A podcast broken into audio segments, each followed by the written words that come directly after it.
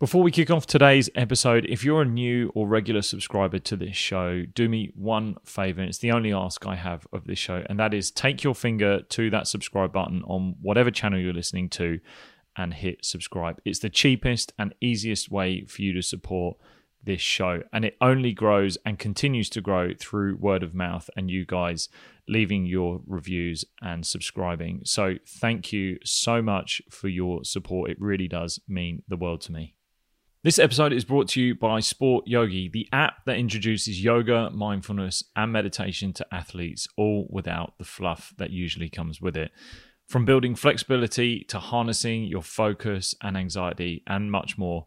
Sport Yogi gives you simple to follow sessions that you can easily add into your everyday training or everyday life. To get started, simply visit sportyogi.com forward slash join dash now. And listeners of the show can receive 40% off annual and lifetime plans by using the code raising your game at checkout. So once again, that is sportyogi.com forward slash join dash now to get started.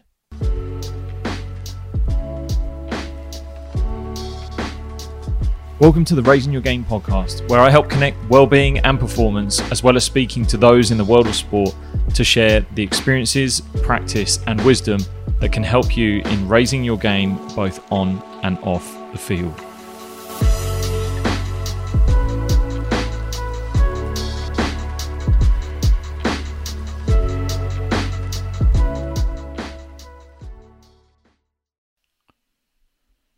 Welcome back to the podcast. I'm Lewis Hatchett, and okay, I am super excited to bring this episode for so many reasons. I'm speaking with South African cricketer Dale Steyn, not only because I personally admired him throughout my upbringing and then my career, but sadly, as of today, he has also announced his retirement from the game. I cannot wait to give this episode to you guys, which was recorded only a couple of weeks ago before he's made this announcement. Not only is he known for being one of the best ever bowlers in cricket history, but he is a personal hero of mine. And this episode was recorded with him in the middle of the South African bush, visiting his grandparents at his hometown. And in true Dale Steyn style, you'll see how authentic this is if you're watching it on video because of the location, there are a couple of technical glitches, but it only happens for a couple of seconds and it really does clear itself up. And Dale is on his phone, and a couple of people keep trying to get hold of him. So there's just that to consider in the episode, but it's completely clear. And it only, like I said, happens in a couple of seconds, in a couple of moments. But I grew up watching Dale, and when I then made it as a pro, he was on his way to getting his record as the longest standing number one bowler in the world. And he held that for 263 weeks. But we talk about his early days in the sport, getting into cricket, his heroes, starting off in men's cricket as a young boy, breaking into then the South African side, and we discuss some of his self doubts, how he was able to separate the person and the persona, how he managed pressure situations, being a part of a superstar lineup, the passion of South Africa and the cricket team capturing a nation and harnessing that passion, where he got his confidence from, even stories of faking feeling good to make opposition doubt themselves, and also skills that he's transferred from other disciplines and sports and hobbies that he has. There's so much in this episode for people to take, whether you're into cricket or not. And what I definitely got out of it was how grounded and humble and this sense of humility that someone who is an all time great can have. I couldn't be more excited to bring you guys this episode. I'm not going to hesitate any longer, and I give you Dale Steyn. Enjoy.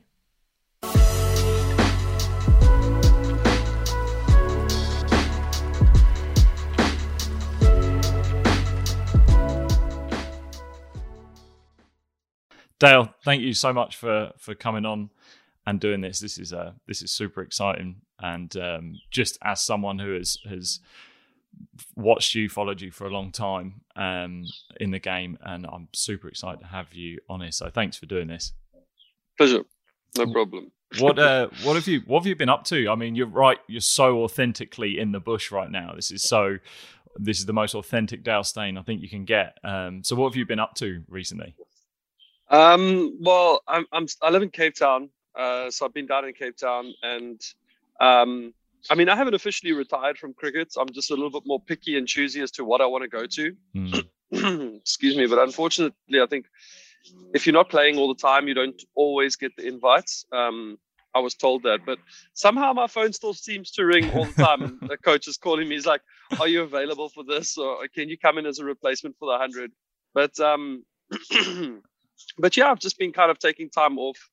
Uh, I'm now visiting family in Phalaborwa where I grew up.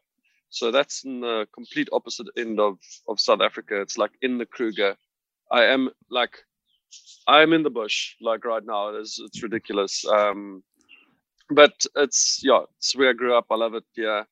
And yeah, I was taking a bit of time off, eh, to be honest Mm. with you. Um, yeah, the whole quarantine and then four week training process to lead up to a tournament and then living in a hotel and going to a cricket ground just it doesn't have as much appeal to me as as um as it did when we were playing when I didn't have those restrictions, you know. So yeah, so I'm a little bit more picky and choosy as to what I want to do.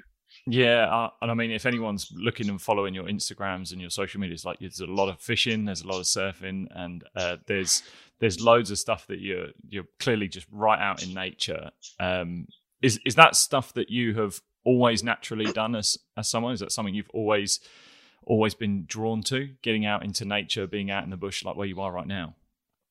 Yeah, I grew up here in this in this town in Phalaborwa. Um, I'm actually at my grand's house right now, and um, I mean you couldn't get more in the bush. This is part of the Kruger. This town is part of the Kruger. Hmm. Oh, I had uh, little meerkats wake me up this morning. I should put it on Instagram. they were they were knocking on my door this morning, and I I went out and I did a little walk, and there was a big giraffe there. It was it was pretty pretty insane. So like growing up, this is the kind of thing that I saw every single day Hmm. and then you move to the city and you kind of lose it a little bit, but it's always part of you.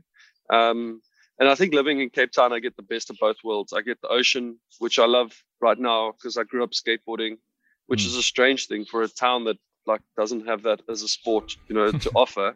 Um, and then I just did the transition into skateboarding, in, uh, into surfing in the ocean, loving the ocean, and and living on the mountain in Cape Town, so I can be out and with my dogs and and stuff like that. I just I, I've always been like an outdoorsy kind of person. Yes. So all of that stuff came before cricket. That was all stuff that you had happening before you you got into cricket. Yeah, this is this is what I did before before I played any cricket really. Cheapest, I took a sip of this of my coke and it went down the wrong pipe. Yeah. um, I'm so sorry. yeah, my, my dad was actually a greenkeeper on the golf course. So I grew up like going with him onto this golf course, and there's loads of wild animals on the course.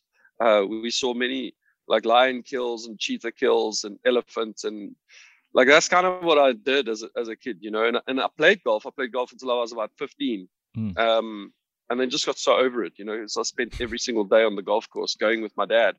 Uh, but then cricket kind of started to take over. I really started to enjoy cricket. Um, started to play a lot more men's club cricket. Uh, and then I started to travel. Like weekends, I wasn't spending as much time like fishing and stuff like that. Now my weekends, I'd school during the week, and then weekends I'd be out playing club games and stuff like that. So, and then once I moved to the bigger cities like Pretoria and Cape Town, then it was just full on, you know, um, Yeah. cricket twenty four seven. Was there a moment you you can remember, or whether it was like a, an early memory where sort of like cricket really it, it got triggered? Was there a person that triggered it, or a, a, an event that sort of really switched it for you? Yeah, I had a call with uh, someone last week, and um, it's kind of weird because I think when you're playing cricket regularly, your answers are kind of different, you know. But now Mm. that I haven't been playing for a while, like at least the last couple months, um, and I feel like I'm I'm I'm away from the game a little bit. My mind is a little bit more open to what what introduced me to cricket, if, if that Mm. makes any sense. And like I can clearly remember going to go and visit my cousins in Zimbabwe, and um, they were playing cricket in the backyard, and like because he got a cricket bat for for for Christmas. He got a kookaburra. I can never, I'll never forget it. He had this kookaburra cricket bat that he got for Christmas, and I went and I was like, "What are you doing?"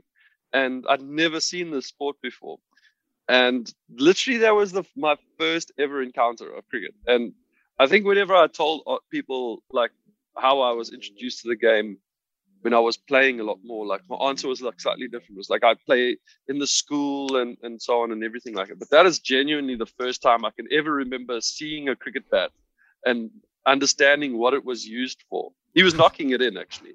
So yeah, uh, I think being away from the game now a little bit is like just opened my memory and my mind as to some of the things that I'd once maybe forgotten. Yeah. And wait, and then was there a moment where you were like, "I'm actually good at this. This is something that I'm, and I and I want to take it seriously." Was there a, a sort of defining moment in the in your story? Uh, yeah, when I was about 15, I think 15 or 16, mm. I hmm. started to play men's club cricket. I started to play when I was about 14, actually, just as I went into high school. Um, and I was like now playing with men that were in their 20s, 30s, 40s. You know, this is real club cricket. They didn't have mm kids playing. Yeah. Uh, so when I was playing, I was opening the bowling for for my club, and you know I was just I was flooring grown men. You know, I, I had my captain next to me at mid off, and he was saying, "Okay, bowl a bouncer, bowl a bouncer," and I'd I'd hit this fully grown man who's like 30, you know, and down down he goes, you know, and um, I was a 14 year old kid, and you know, being a 14 year old kid, I didn't come from a hard family. My family's very loving family and everything like that. But still, I had massive respect for my parents and my elders and everything like that. And you don't, you know, you that's all you do. Yes, sir, a good day, and you greet them and whatnot.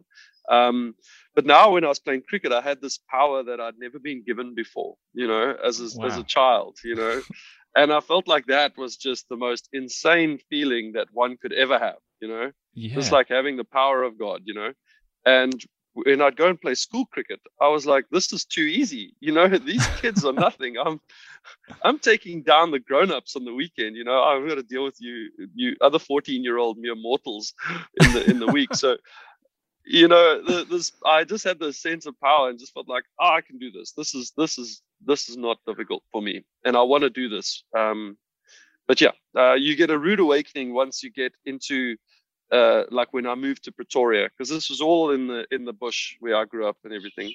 And once I moved to Pretoria and I started to join the Titans uh, and started rubbing shoulders with guys that were professional cricketers, hmm. I realized, okay, you know, my level. This is this is the level that everybody's at, you know, and it became a little bit more difficult. Um, and that's where that's where I was like, that's when the, the drive kicked in. I was like, okay, cool. Now I got to now I got to compete. Yeah. You know, whereas before I was just dominating. Yeah, that that's such an interesting way, uh, a story like that, an, an incredible feeling that it must have been because there's so many kids that I see in the game now that are that are perhaps apprehensive of jumping up a level. Like I've been in Australia and I've had so many kids that are just apprehensive of just going up another level themselves and, and pushing themselves. And like I guess that's the difference. Like you're actually trying to seek out that bit that's that's more difficult, that that level that's that's tougher um, what? How did it? Was there? How did you kind of stay? Because it's really easy to probably get a, overconfident in that time and, and be like really super. I guess I don't know, cocky. And how did you stay grounded in in that sense? Um, I think two ways. Firstly, I went to like at the time was a good school, but we had a very average cricket team and we lost all the time. Mm, wow. we just lost. we got beaten all the time, and um, and then the other thing is that my grandparents, who are actually sitting inside the house over there, um, you know, I'm I still come here now. If I come and visit them, I still come and stay with them and stuff like that. My grand, she keeps me very humble. Like, there's no chance that you could ever, you know, there's no ways. You know, there was no ways that I could ever, ever not keep my feet on the ground when my grandparents were around or my parents. So, um, but I think going to a school where we lost a lot, I just learned how to deal with losing, um, mm. but always wanting to be better. Like I, I didn't like want to lose. I had this competitive drive, but I wasn't a bad loser. Uh, but we lost a lot, and then when I moved to Pretoria and I started playing um, for my academy year, first year I was in the academy, I joined all the other 19 year olds. So AB, Faf du Plessis, Heino Kuhn, Roelof van der Merwe, Steph Myburgh. Wow. You know, I'm shouting out these names, but they all played international cricket. Aaron Phangiso, we were all um, Craig, what is his surname now? He played for Namibia. We all in that academy year, we were all in a year together. It was uh, in the 2003 World Cup wow. we we all at some point played a part as being change room attendants or something like that for you know for that World Cup. But um, but yeah, you put us all together, and these guys all went to amazing schools, and it was quite uh, uh, an incredible experience because uh, we we were losing cricket games, and I was seeing how some of these guys were reacting because they went to good schools like Affies and Pretoria Boys High. Those schools don't lose; they never lose. Um, so when they started to lose, you could see that they just this was something that they weren't familiar with. Um, and I was like, guys, you don't understand. I never won a game in school, you know, like this is this is this is normal for me, you know. Um, so uh, I, I, felt like just through my schooling and going to a, a, a super normal school um, and having the odd win here and there, it, it kept me kept me humble. So that when I when I got into higher things, like winning was winning was awesome. You know, when you win, I would treasure those moments so much more. But losing was just something that I was very familiar with. That, that's an insane group of people that you're growing up with. Probably like a, a massive part of how strong South Africa became, I guess. Um, but as you as your career obviously start progress, you then you debuted for uh, South Africa at 21. Is that right? At to like 21. Yeah. And what was that? It, it did it come quickly? Did it was it a bit of a, a quick thing that happened, or was it something that you had to really fight for over a progressive period? No, it, I think it came almost came too quickly. Um, yeah, I had I'd spent my first year in Pretoria as a as a 19 year old in the academy year, um, and by the end of the year, when our summer kind of uh, uh, started, I got selected to play for the Titans, which is the provincial team. Mm-hmm. You know, we got six franchises now. At the time, I think we had 11 teams. Um, so I made it. I was playing for the Titans, and then the following year, they they they downscaled from eleven to six, hmm. and um, neighboring provinces. If there was two neighboring provinces, they became one. So you had like 25, 30 players that were um, now fighting for 15 spots. Yeah, and wow. essentially there was 15 or 16 players that were left to go and find jobs, and I was one of those guys. You know, um, I think the Titans joined with Easterns and uh, uh, yeah, I, I, missed out on a contract. You know, my, myself and a bunch of other guys. So the following year, I was just coaching cricket, like at schools, but still trying to play.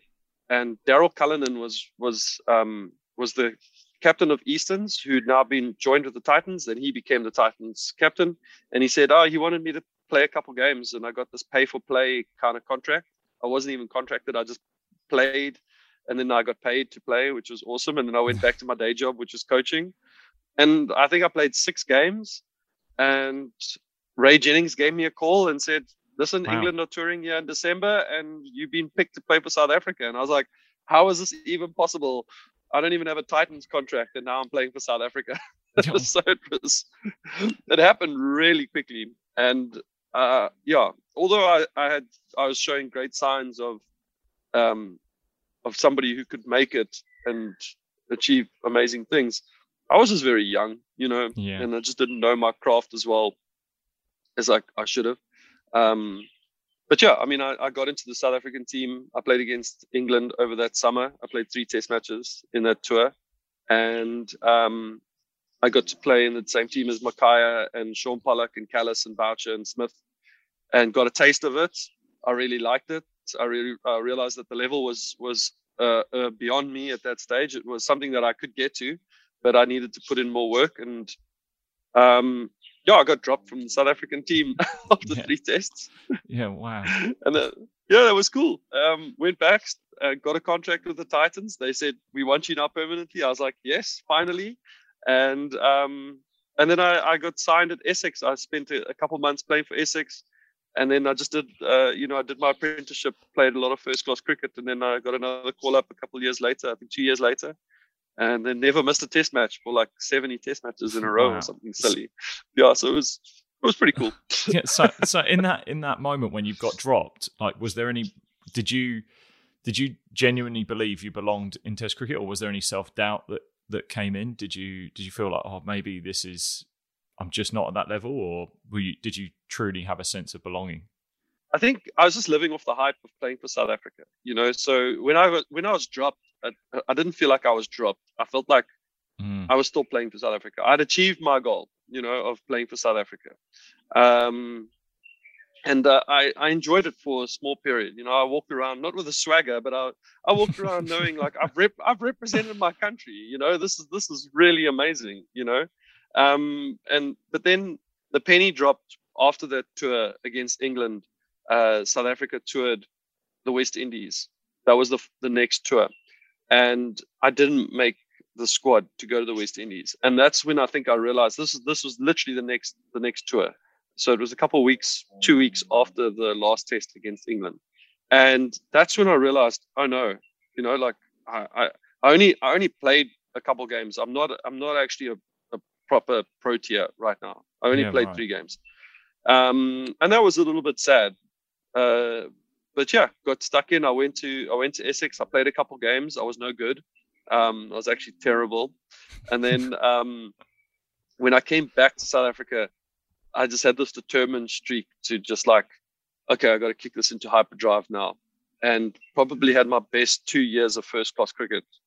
And um, yeah, then South Africa couldn't say no when they wanted me. I went back in, and that was that. Was there something that you did that you changed to get you into that that next level? Was there something you specifically focused on over that two years? Was it physical, technical, tactical? What was there something that took a forefront? I think the best thing was that now I was I was contracted by the Titans, and cricket was now my job. Yeah. Um, so I was every day I got to focus on cricket. You know, every day I had Rob Walter, who is our fitness trainer. Uh, he went on to be the trainer of South Africa. Um, he's now one of the head coaches down in New Zealand. I can't remember which team, but he would be my in my ear every single day. You know, we'd be running and we'd be. I wouldn't say we were in the gym, but we would do simple workouts and we'd be bowling. And whereas before I was like, sorry, Rob, I can't make this training session. I've got to go make money. I got to go and do coach. I got to go coach kids. You know, like at schools. Like you know, now now I was being paid to train. You know, and I was being paid to to to prep and and get cricket fit.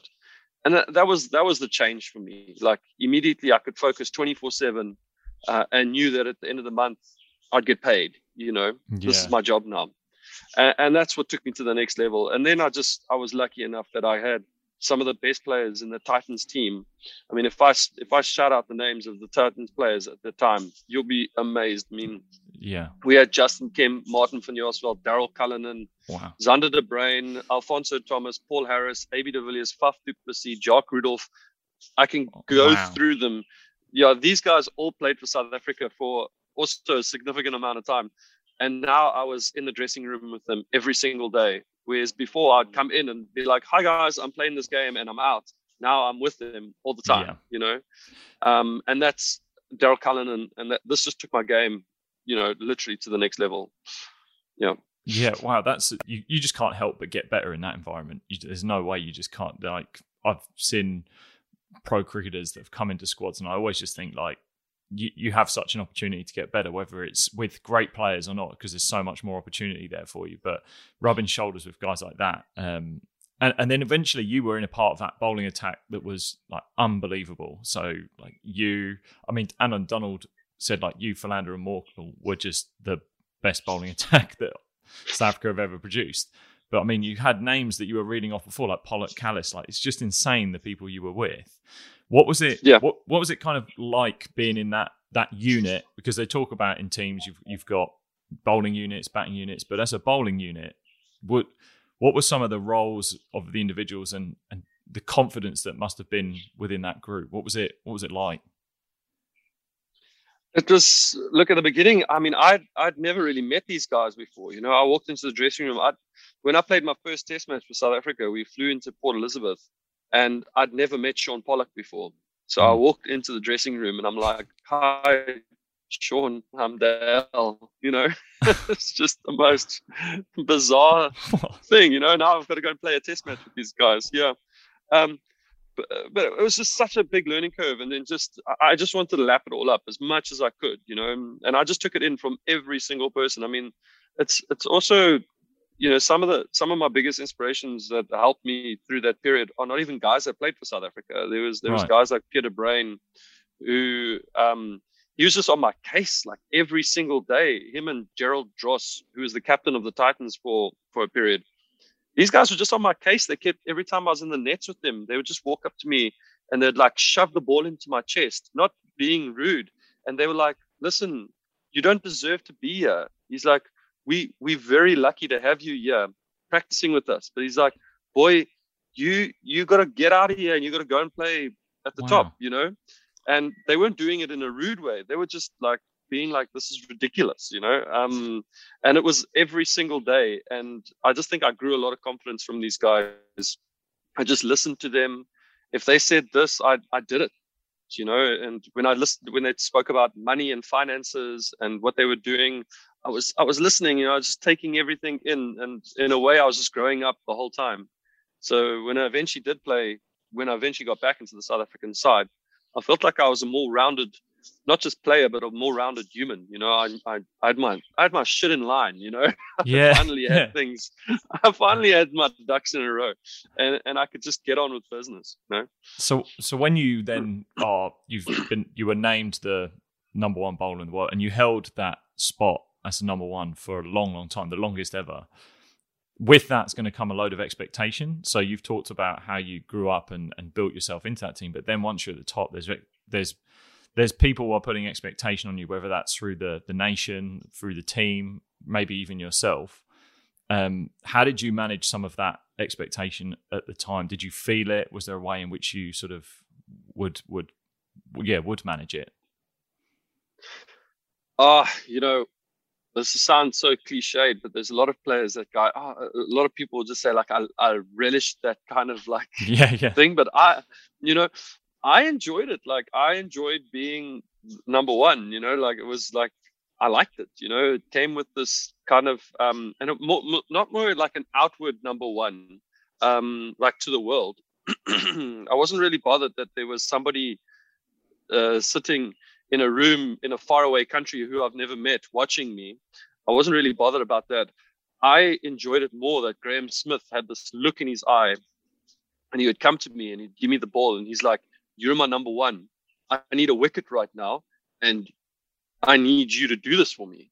And I was like, yes, sir, I will do whatever you want me to do, you know, like, and, and just by doing what he wanted me to do and like giving me like that opportunity, I ran through walls for him basically. And, um, and then I was lucky enough that I got, you know, I got that ranking, you know, and, um, and it wasn't, it was through skill, but it was also through him. He always saw opportunity, and when he saw an opportunity to or needed an opportunity to be created, he always came to me.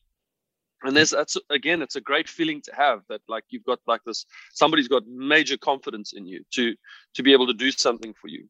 Um, and then and and then I scored off of it too. You know. Um, yeah.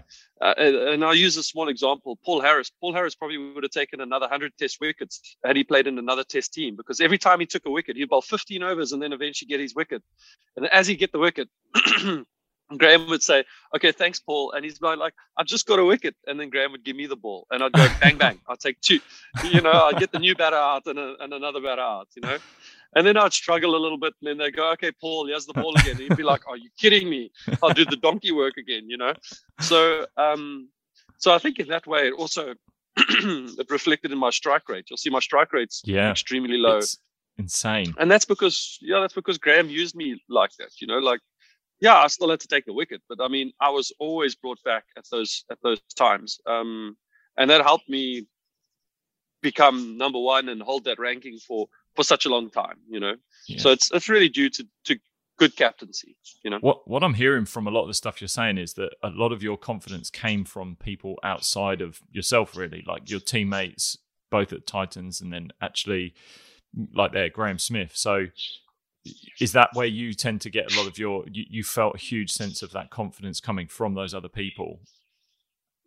Oh, massively. Um, you know, I always felt like I had um, in a in a small way. I always felt like I had this uh, thing. It's called imposter syndrome. I don't know if you know. Yeah, if you've yeah. heard of that. I've felt it. Yeah, yeah massively. yeah, where you like, jeepers, I'm I'm I'm not really that good. You know, these people don't realize that I'm not that good. You know, uh, I, um, it's some it's this one person that feels like I can do it and I just do it and I get a wicket. But I'm like, I'm not doing anything um, amazing. I'm just bowling the ball in the same place, which I suppose has a skill, um, yeah.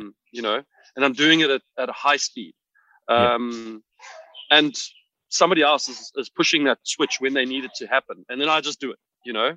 Yeah. But if I had to kind of captain and run my own space, I mean, I would ne- probably never have achieved the things that I've achieved. So I always needed somebody else to kind of like say, you you are good, you are what we need, and yeah. That's really interesting. Like that. so where did yeah. you when you were preparing for it, whether it's a test match or a or a series, was there something that you did to mentally prepare yourself, get yourself into the right frame of mind? Um, I mean, at the time we were just playing so much, you know. I just kind of, just I was just playing. Um, I just loved being in the same dressing room as guys like Bouch and Donald. I loved listening to the stories that he used to tell, and then I'll try and go and do the same thing, you know, on the on the field.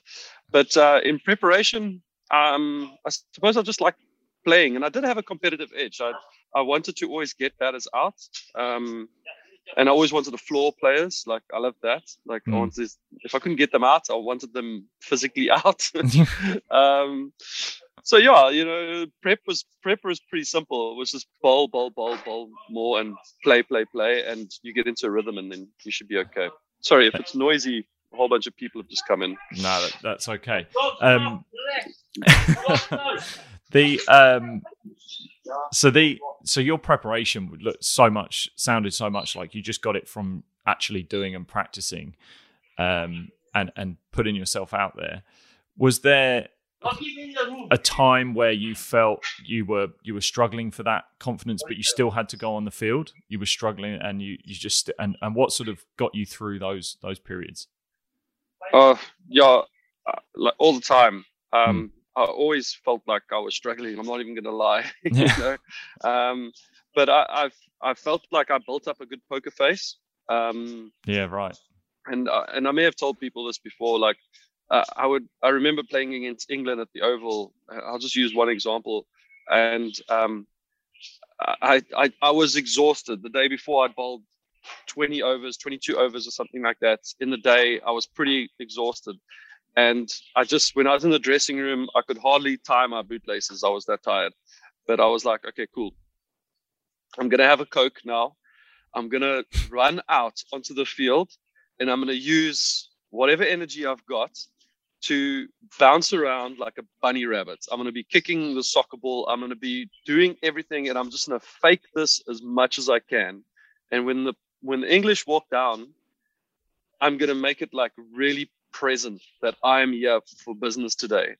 And um, I got five in that in wow. that second innings against England. It's the same Test match when Hashim got a triple hundred, wow. and I was just like I was exhausted, but I was like, I'm gonna go out there and I'm just gonna I'm gonna fake it, and I'm gonna make them basically shit themselves. You know that I'm here for I'm here for the competition, yeah. and I felt like I had to do that every single time I went onto a cricket field. You know, like I had to kind of be like really out there and like uh, just to show that I was I was I was up for the competition. But meanwhile, when you walk back into the dressing room and you get back into your little safe space, there's a lot of like doubt. And there's a lot of like you're sitting there and you're trying to get yourself going you know and you're drinking your favorite drink you know so you can try and bring back those memories and those feelings of of what you've had in the past. Like oh i've taken five wickets in the past. I had a green Energade. Oh i'm going to grab the green Energade and i'm going to drink that i'm going to try and you know and I'm, I'm trying to get everything every cell in my body to feel the same way i did when i've when i've performed at my best when i don't feel like i can. Yeah. So that when i go out there i can just you know fake it because uh, I mean, when you saw you on the field, you were so energetic, you were aggressive, and like now you're you're such a lovely guy. There, there's a separation between the person and the persona. So, do you feel that's really really important for people in sport, whether it's cricket or any sport, to have that separation between who you are as a person and the persona that's on the field? Definitely, you know, like well, for me it was like I wanted to. sorry, I really wanted to build the way that I looked. I wanted to build this kind of uh, like character, you know. Mm. And when I was, I can remember building my run up and my bowling action and my style. And I always said to myself at the top of my mark, I wanted to be, I think it was Shoaib.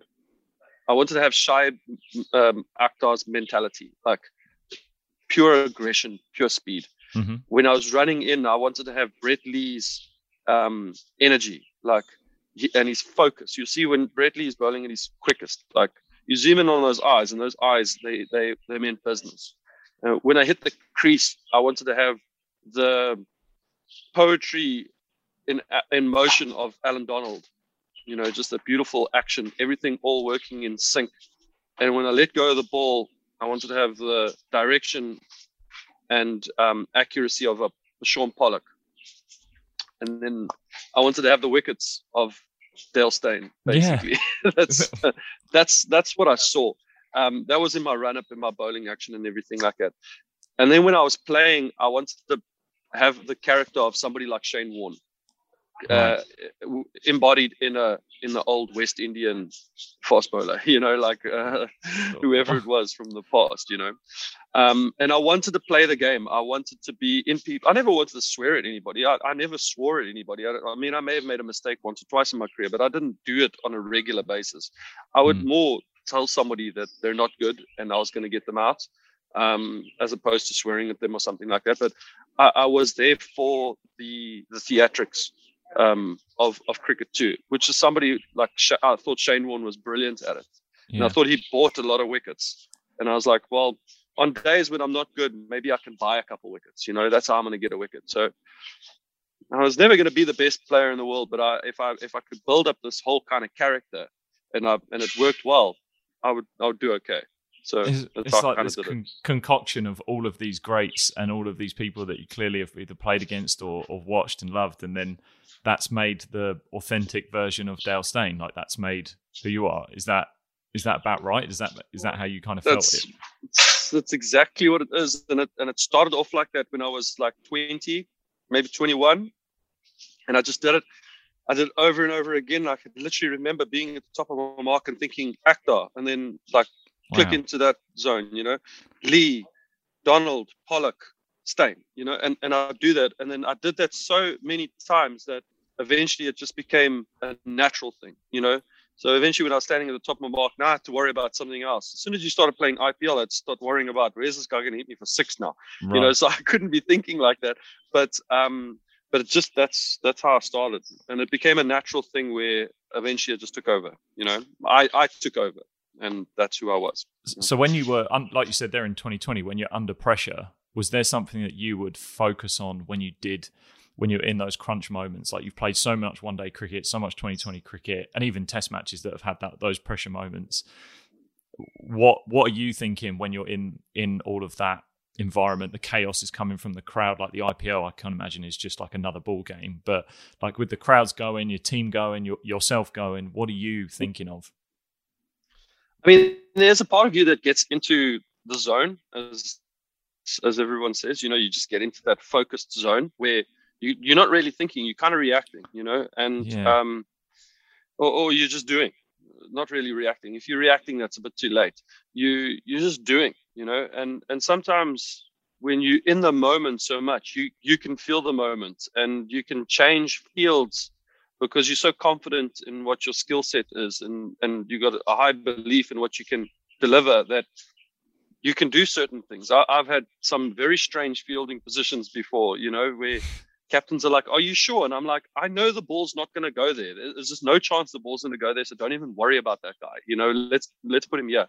Um, and you just get into that kind of like zone. But then there's other times that you've got doubt. You know, you do have doubt, and when that creeps in, I was lucky that I I always loved the, the mental coaches that came into the South African team. You know, from Jeremy Snape to Paddy Upton. Yeah. Um, we've had numerous different ones. I, I, we had uh, I can't remember what his name is now. He worked at the Springboks when they won the World Cup. Um, oh, if you Google it, it will come up. Yeah. Um, I, and I always just enjoyed spending time with these guys and, and understanding like what are what do you have to do when you when your when your job is on the line, you know. And there's a lot worse things uh, in life than, than cricket. You know, if you speak mm. to somebody like Mike Horn or a doctor, you know, if they make one mistake, then then someone dies. You know, if I make a mistake, somebody hits me for six. It's not the end of the world. you know, um, but we both use the same skills to to calm ourselves down so that we can focus on what we want to do. Um, so Jeremy and, and Paddy developed some things for me in particular for myself to kind of think about and work on when times were tough. And I would always kind of go back to those and revert back to those things if I felt like I was under pressure. But for the most time, I always wanted to just let my natural instinct take over. Were they practices, were some of those practices you did off the field, so in your own time as well, rather than just solely on the pitch? A little bit. I mean, I had to bring some of that into my into into my life, and I was fortunate that somebody like Paddy, who's he's just he's such a good friend of mine now that mm. we have a we have a session you know like he's he's the psychiatrist or psychologist that i'll go and see um, but i won't go and sit down on a couch with him and we talk mm-hmm. you know we go for a surf or we go for a run and he's got such a wonderful way of delivering a message so that we can just go and have an have an exercise somewhere and uh, i'll come away from that and i'm thinking this guy is just giving me a whole session, you know, after one surf, you know. Um, uh, I mean, I can't put my finger down on anything right now. Um, but I mean, that's how we would do it. And then often I'd go into a in, into a tournament, and you know, the three or four times that I'd seen him leading leading into that, I just use what we had spoken about during that period to yeah. to work through that one tournament, and it might change for the next one, and, and so yeah. There's there's so many cricketers and athletes around the world that are suffering with like a, a lack of self confidence or a lack of like an ability to deal with pressure and the anxieties are through the roof. Um, is there anything that you would advise, whether it's a young cricketer, young athlete, in what has helped you to build that that clarity through pressure in those moments? Um, you speak a lot about your surfing and your exercise outside of sport. Is is that a key part to it? So separating yourself away from the sport and getting some time away. I think you know, there was there's a couple of things. Yeah, I, I, don't want to give everybody life lessons, you know, but I think um, one thing that was said to me early on was that if I'm willing to accept that I'm going to have more bad days in cricket than good days, then then I'm going to be a successful cricketer. That was literally one of the best pieces of advice I ever got when I was younger. And I was like, uh, yeah, I'll take that on, you know. Mm. And I was fortunate enough that I actually probably had better days than I had bad days. But that was the that was what he said to me. That was um, a, a, gentleman by the name of Francois Upton who passed away. Um, a very good friend of mine and looked after me for a long time. And uh, and I was like, okay, cool. That's that's that sounds like something that I'm I'm willing to take. I'm willing to take that risk. Um, and other things is when I see kids like their parents, they always come and they say, oh, "My kid just plays cricket, and what can he do to bowl faster or bat better?" And I say, do, are, are, they playing any other sports?" And it's like, "No, it's just cricket." Uh, how old is your kid? No, he's nine. I'm like, "Jeepers," you know. Yeah. Get get him a bicycle, um, so he can learn how to fall a couple times, you know, and get up. Um, get him a skateboard so he can see how to like see himself landing a trick before he tr- tries yeah. to attempt it, you know, and teaches you, you know, visualization. Uh, get him a hockey stick so that he can learn hand-eye coordination. Just do everything, you know, yeah. and try. Just try and do everything. And then when you decide what it is that you want to really be, whether it be a doctor or a cricketer or something like that, all of those skills will at some point come in hand, you know? Yeah. Um, and yeah, I, I think yeah, it, it, it, does help. And like as sitting here as like a as a pretty much retired cricketer right now, I think one of the biggest things that we don't deal with in sport is just um, is losing and uh, and also um, not being part of a team, you know, or anything mm. like that. When you when you lose your place in a in a mm. in a team, you know, um, I think that's also a difficult thing. You know, I, I sit here and I, I, don't have any teammates around me. When you're in the team, it's easy. You got you know ten other guys that are are talking to you and patting your back, but it's difficult when you go back home and you in your own apartment or you're in your own home and you and you by yourself. You know, um, so it's also good to build a good structure around yourself so that you've got backing and, and people to help you.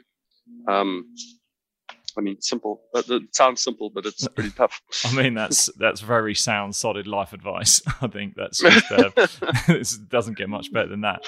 Was there someone that you really admired at a young age, like someone that you really looked up to, wanted to emulate? I know was, you've spoken about the people that in the game you're trying to emulate whilst you're on the pitch, but was there perhaps someone away from the sport that you just truly admired that had a, an impact in your life? Yeah, there was a skateboarder. I skateboarded when I was younger. I actually still I'm I'm skating again now. I love it. I've um, seen. Yeah, it looks and, awesome. Yeah, and I mean I'm not even gonna lie. There was a stage when I hit about 19 where I had to, when I moved to Pretoria, there was there was this idea in my mind that I could go in the direction of becoming a pro skateboarder or I want to play cricket. Cricket ultimately took over because it paid more money than skateboarding. Right, so, yeah. you know, I went that way. But but growing up, there was a ska- skateboarder. His name was Geoff Rowley. He's actually from England. Right. He lives in California right now, and he was just the he was just the man. You know, for me, he was just absolutely amazing. I loved his style. I loved the his attitude. Um, I loved his never give up kind of. He he he would fall a lot. He was always scarred, but he always did like the craziest stuff, and he made it look so good and I like that about cricket. You know, uh, about skateboarding. He's skateboarding, and I wanted to put that into my cricket. I I wanted it to look really good, but I wanted to have all those, you know, attributes that he had, like that never give up, in your face.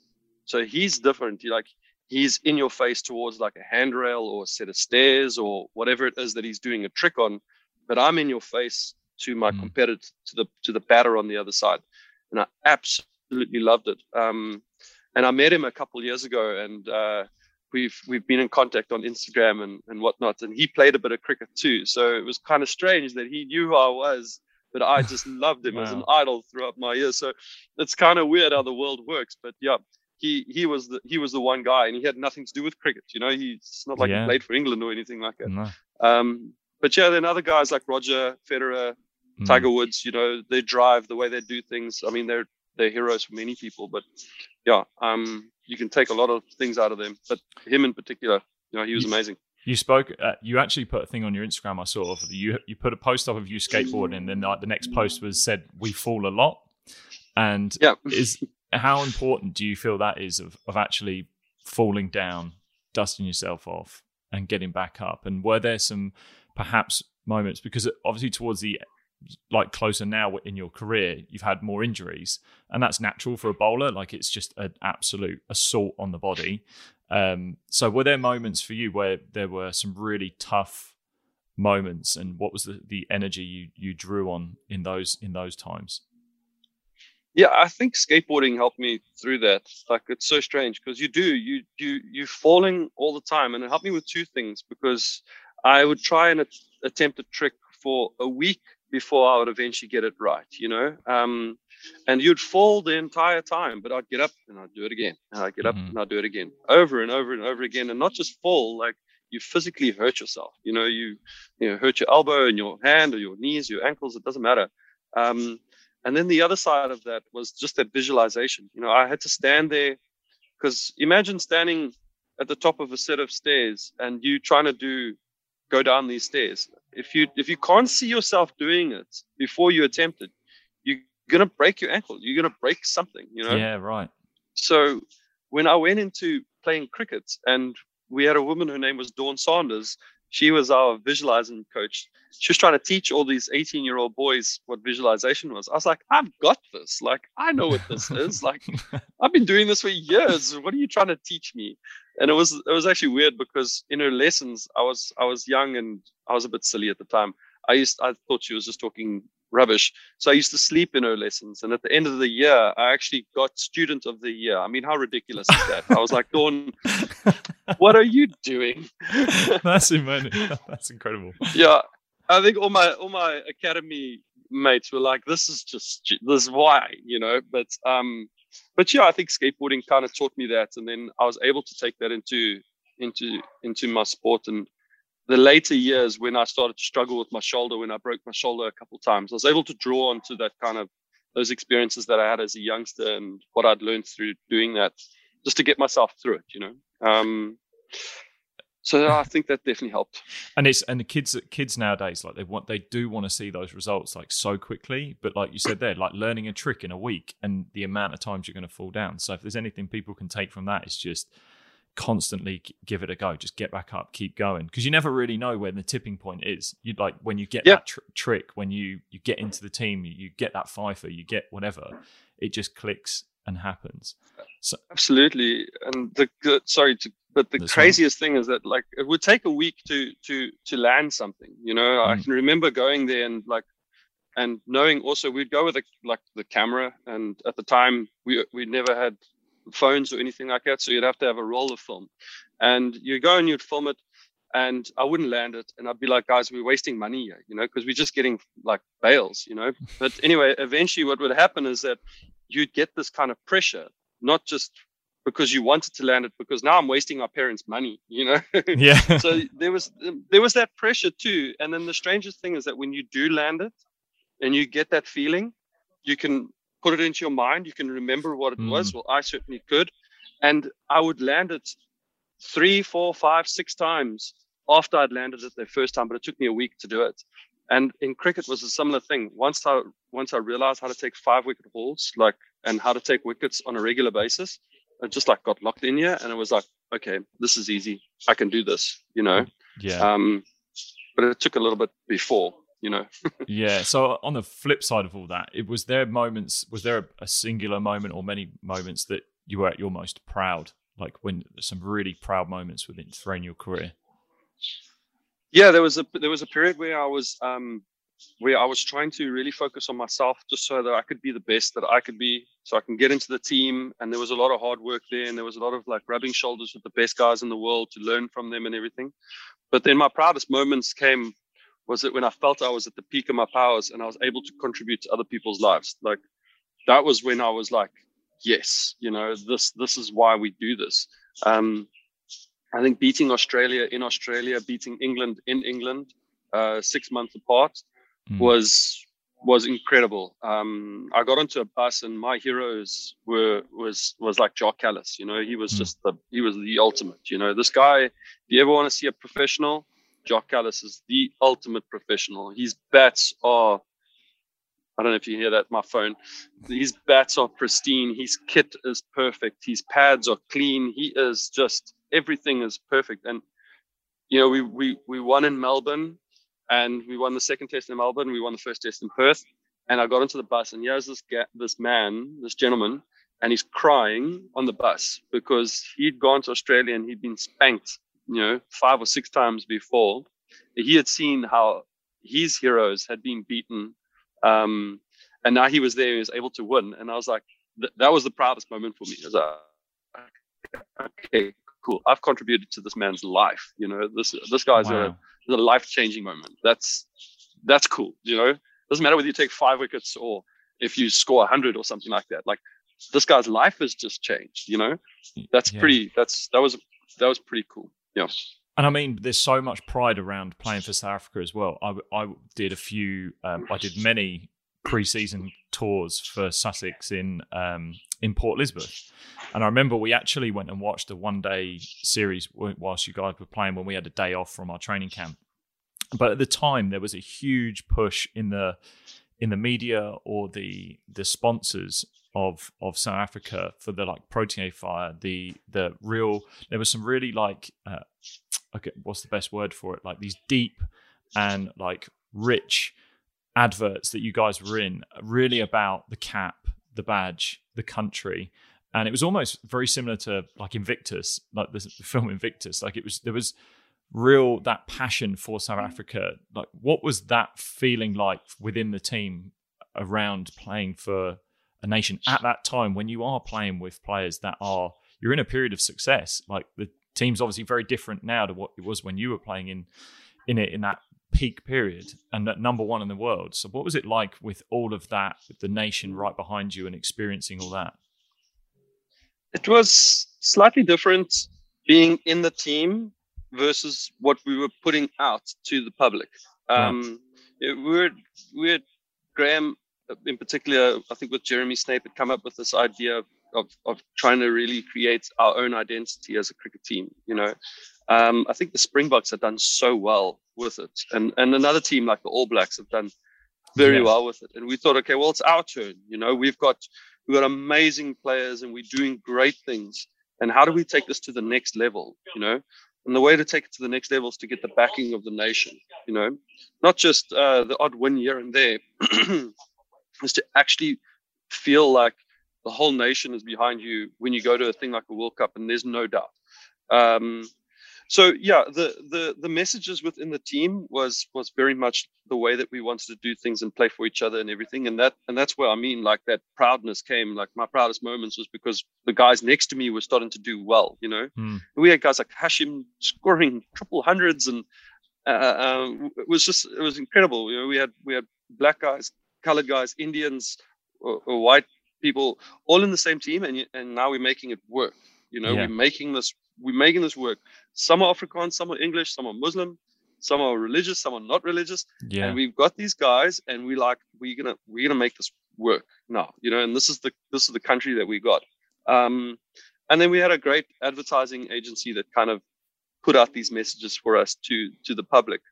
It sometimes got a bit corny. I must be honest with you. I mean, I remember a kid once once coming up to me and we we called it Protea Fire and it was somebody else that came up with the name and suggested it to us and we're like oh that sounds that sounds cool. You can run with that. And this kid came up to me and he's like uh, like darth vader or whatever. He was like may the protea fire be with you. And i was yeah. like that's that's cool you know but like it's not really like that in the dressing room but yeah, you know yeah, like okay, it is good you know but we we were finally getting the backing of of of the country you know and and really felt like we were building something. Um and within the team the language was not the same that we were sending out to the public. It was that was you know advertising with sugarcoating, but it was this it was the same. But mm. the team was the team was in a wonderful space, like a really wonderful space, and we were very proud of the of the stuff that we were doing and able to then bridge the gap between the cricketers and the public, you know, and really allowing them into our personal space and that. And just felt like if we were able to do that, we could get more backing. So it was a wonderful time. Like it was a really great campaign. They they're still on it now. I mean, I'm not much in the Proteas anymore, so I don't know how it runs now. But they're still on it now. I know that um, some of the traditions that we had started with our team song and when we win series and and all of that yeah. kind of stuff, yeah, they're still doing all of that kind of stuff. So it's that's nice to see that they're still doing that. How you, like you spoke about Graeme Smith a lot. How did you had so many great players playing in that team? How did that get managed? Because it's very easy to have such good players have their own agenda to want to do their own things, especially at professional and international level. What what really was the thing that brought everyone together? Um, because you like you said that the All Blacks and the Springboks, and I would definitely say that South African cricket team are the three teams that I think of when it comes to like that from an outward sense, looking like togetherness, that connection with the the the communities, the the nations.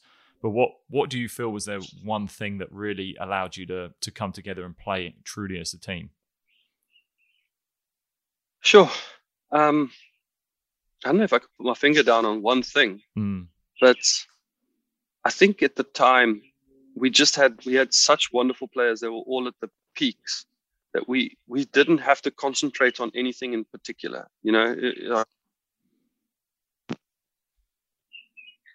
Sorry, I just got a call yeah, there. Sorry. Um, uh, you know, you know, I think of the players that we had Hashim Amla was averaging over 50. Kallis was averaging 57. Graeme, as an opening batter, averaging 50. AB de Villiers.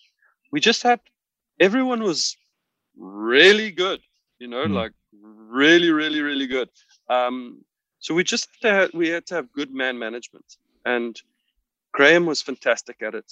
Gary Kirsten came in and did a great job, um, along with Paddy and the support staff and just steered the ship for for the team. People, sorry, I keep getting phone calls. Yeah, just keep cutting out. Yeah, um, but yeah, I think the I think I think when you've got a good captain and you've got a good coach, you know, they're able to to manage things. And um, when you've got a captain, my goodness, it's okay. I'm so sorry. That's yes, my phone is now trying to ring you the whole time. Um, but yeah, when you've got a good captain and a good coach, they can they can steer the ship in in, in a great direction. Um, and when you've got fantastic players to back it, that's that's even better. Is there is there a skill or an attribute that you think that the best have at that level, like that sets them apart from everyone else? Something whether it's uh, yeah maybe a mental uh, mindset difference that just you have seen commonly between the best, the real best, and everyone else. Yo, I've seen so many different players be so good at everything. You know, like yeah. I spoke of Kallis. Kallis being like very meticulous in the way that he handles his kit, and he is the ultimate professional. And you get somebody like Quinny de Kock. Quinny de Kock would pick up a Kashmir willow bat and he would still smack 100 in, a, in an IPL game, you know, with a, a striker at 160. You know, so it really is just sometimes it's it's it boils down to just just talent, um, and then other times it boils down to like really hard work and like um, just being so focused on on what you want and and your kits and and everything like that. Uh, I always struggle to kind of find a line, but I think if you can find a healthy balance, um, then then you you you should be okay. Um, but yeah, I mean, thinking of somebody like Quinny de Kock, Quinny de Kock, he's he's mentally incredibly strong and yeah. doesn't believe that any bowler in the world is good enough to get him out.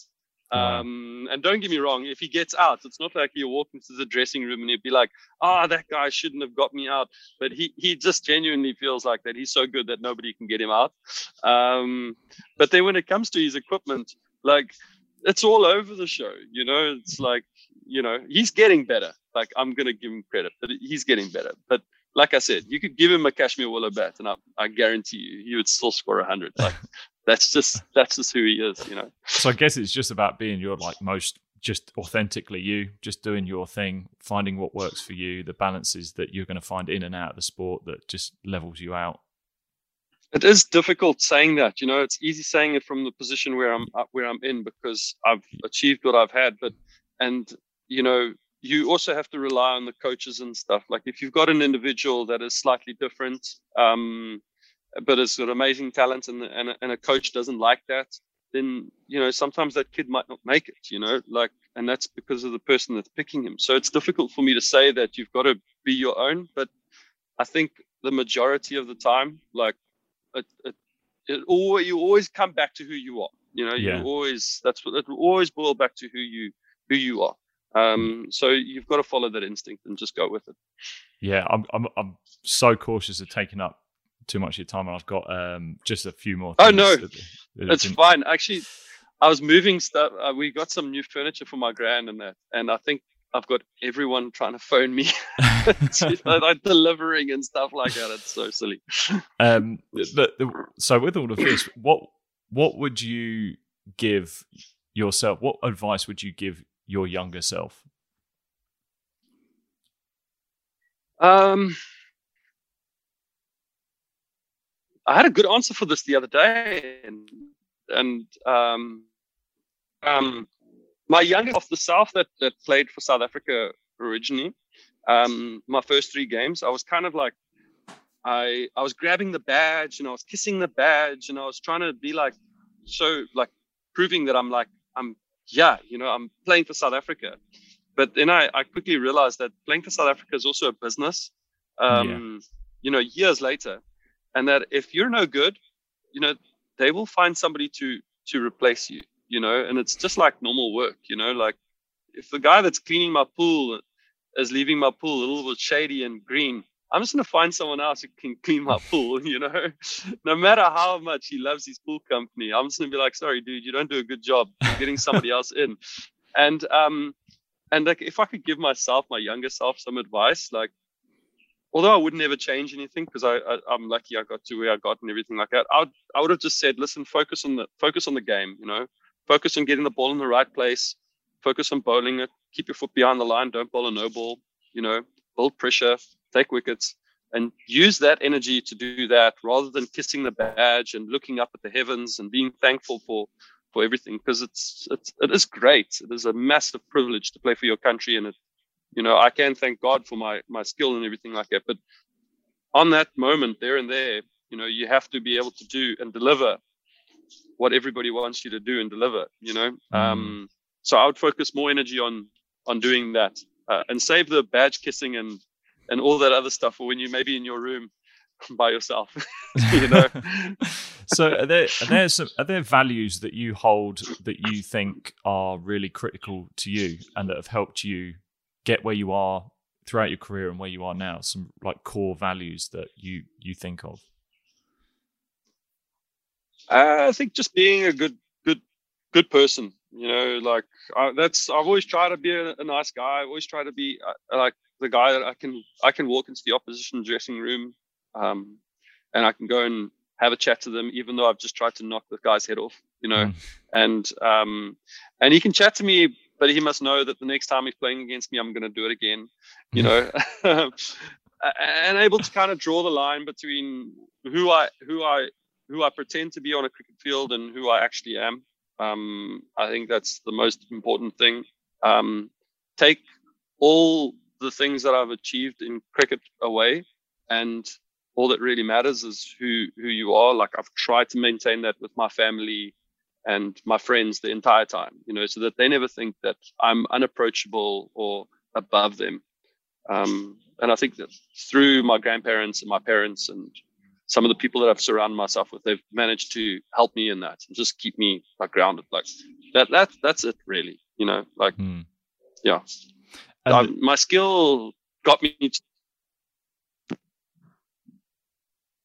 So yeah, my phone again, just ringing, but yeah. It, the, um, the pandemic has obviously hit a lot of people hard and I believe it's, it's trying to teach us a lesson of something um, do you feel if if the pandemic was trying to tell us anything, what is what is she trying to tell us? Do you think? I, there's probably a lot, hey, but um, I've just really felt like I've gotten closer to um, to like my family and some of the some of the times that I've been away. I travel a lot. I, I did travel a lot and um, realized that I'd missed out on so much. And um, that lockdown period made me realize that, you know, being away from home and living in a hotel and some of the things that I've missed out of my life, like I'm not going to get that time back. So I'm I'm trying to make up for it now, you know. Yeah. So that's why I'm probably a little bit more picky and choosy as to which tours that I want to go on. If if a tour is stretching longer than you know six weeks or something or seven weeks, which is what some of them are, um, I might just go, no, I'm not interested. You know, um, my grandparents are coming to visit and they're old, and I'd much rather spend my time with them now. You know, uh, I get that it's that I can do that. This is my my own journey now, but like I can't give that advice to somebody like an Aiden Markram, you know, who's 24 yeah. and he's like, oh, I can't miss this tour, you know. Yeah, I'm like, yeah, dude, yeah. you gotta you gotta do what you gotta do. But for me, this is this for me is more important right now. Um, so yeah, so I, I'm just trying to connect in in that way, and maybe even connect with myself, you know, a little bit more. Um, and this this lockdown and COVID has really allowed me to do that. And yeah, the people that are around me now, like my friends that are around me now, I know that they're they're they're the they're the tightest we're ever going to be, you know. Yeah. So that's also cool. I mean, you're in a place, an amazing place to do it. For people that are going to see the video of this, like where you're at, where you're at, you're so like out out in nature. And obviously, if they follow you on Instagram and social media, they'll see where you're at in the world.